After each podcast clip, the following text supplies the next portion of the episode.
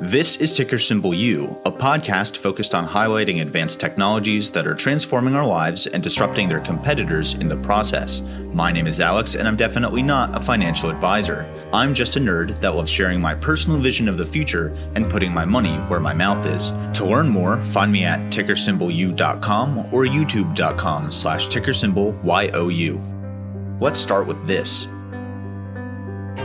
Elon Musk just announced a brilliant move that I really didn't expect. So, in this episode, I'd like to round out my bull thesis on Tesla by talking about the controversial decision to open Tesla's supercharging network to other vehicles and how that fits into the bigger picture for Tesla.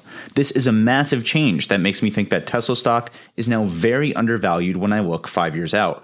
Don't sleep on this. Let's charge right into it. Instead of relying on third party charging networks like most other automakers, Tesla spent years developing its own network from the ground up, which was a necessity considering how early Tesla was in entering the electric vehicle market. Today, Tesla has over 25,000 superchargers at over 2,700 stations around the world. Right now, Tesla uses its own proprietary charging connector, so only Tesla vehicles can charge on the supercharger network. This ends up being a massive advantage that they enjoy over other automakers, since range anxiety is one of the major factors that stops people from buying electric vehicles today. Range anxiety isn't something that Tesla owners really experience because Elon Musk used his first mover advantage to optimize the locations of the actual charging stations. I don't think people understand how big of a deal this is, and it just got way bigger. Very recently on Twitter, Tesla Tino tweeted, quote, Funny how many people are now questioning why Tesla created their own proprietary charging connector, and that it's not fair to other EVs. How about no support for Elon Musk when he was advancing the technology? His team created a reliable way to charge the fleet. Deal with it. End quote. Elon Musk replied, We created our own connector as there was no standard back then, and Tesla was the only maker of long range electric cars. It's one fairly slim connector for both low and high power charging. That said, we're making our supercharger network open to other EVs later this year. End quote. Then Aaron S. asked if it will be open to other EVs in all countries or just specific ones, to which Elon Musk replied, over time, all countries. This shift will cause a lot of short term inconvenience to Tesla owners, and they're letting Elon know that they think he's giving up one of Tesla's biggest advantages. Here's why this is awesome for Tesla in the long term. First, let's talk about the supercharger network itself. Like I mentioned earlier, the actual locations of the superchargers are optimized to make sure that most people are always in range of one. And, as most of these tweets point out, that means they're in high traffic areas. That makes them perfect gathering points for the electric vehicle community at large, not just Tesla owners. There's no better way to market Teslas to their exact target audience than to make owners of other electric vehicles go to Tesla branded superchargers and surround them by Tesla vehicles and enthusiastic Tesla owners. Here's another thing that might happen down the road. Recently, several major EV charging networks signed an agreement allowing users to roam across their combined networks of over 50,000 chargers in the US and Canada. That means electric vehicle owners would no longer need individual accounts and memberships with each provider depending on which charger happens to be at your mall, your work, or wherever else you go.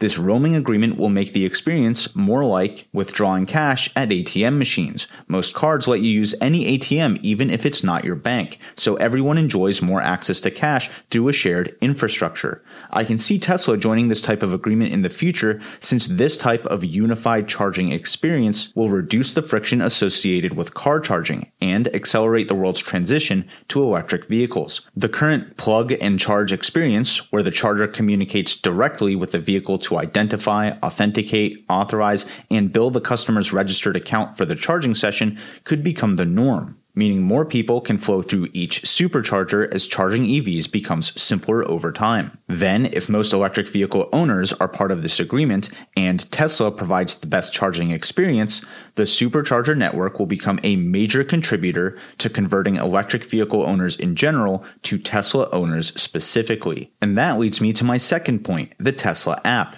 If Tesla opens its charging network to other electric vehicles, that could mean that owners of other electric vehicles may have to download the Tesla mobile app, which is how Tesla owners get that streamlined plug and charge experience today. Think about how much exposure these users will be getting to the Tesla brand, not only at the physical chargers, but through various notifications on this digital app as well. Did you know that if you owned a Tesla, you would have saved $4 on this last charge? Did you know that if you owned a Tesla, you could skip the line and use one of these four dedicated Tesla only chargers, saving you about 10 minutes of wait time? What if Tesla starts incentivizing people to try full self driving for a month by giving them credits at superchargers or rewarding people who already use full self driving for their data by giving them supercharging credits for every autonomous mile driven? Or an even simpler idea would be giving people credits to the Tesla Arcade or other digital services.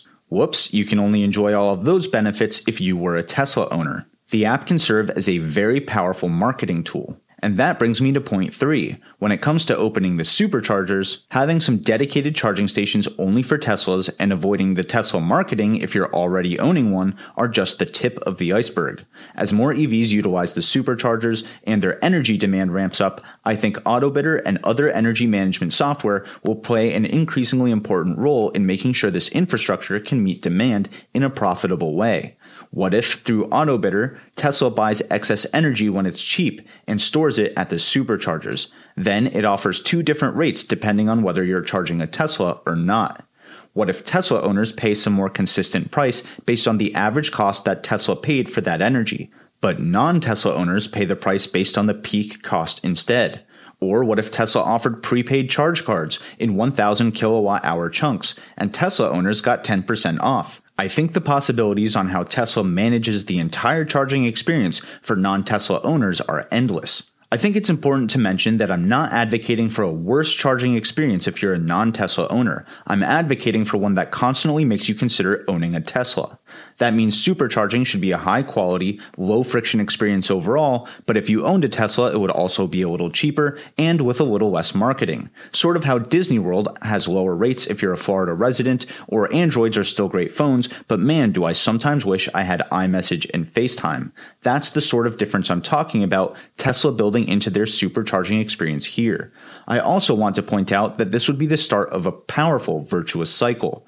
As demand increases for Tesla's supercharging, Tesla is incentivized to spend money further building out their supercharger network.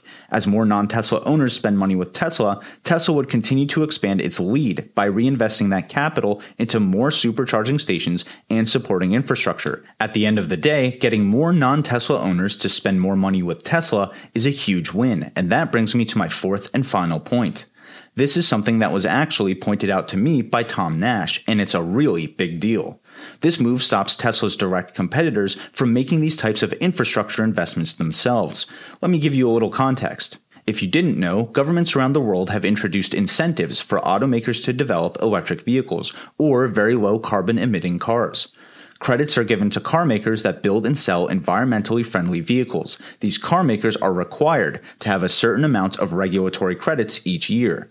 If they can't meet the target, they can buy them from other companies that have excess credits. Because Tesla only sells electric cars, which come under the zero emission vehicle category, the company always has excess regulatory credits and can effectively sell them at 100% profit. Michael Burry recently revealed that he has a short position in Tesla in excess of half a billion dollars in large part because of Tesla's apparent reliance on these regulatory credits. What Tom Nash and others have pointed out is that Tesla actually weaponized these credits, not the other way around. Tesla sold these credits to other automakers, allowing them to keep making internal combustion engine cars while fulfilling the regulatory credit requirements in the short term. At the same time, Tesla kept extending their lead in electric vehicles. These credits aren't just a profit center for Tesla right now, they're a mechanism for actively reducing the competition's immediate need to switch to electric vehicles. And as we know, necessity is the mother of invention. Tesla opening their supercharger networks to other EVs prevents other automakers from needing to make their own investments in infrastructure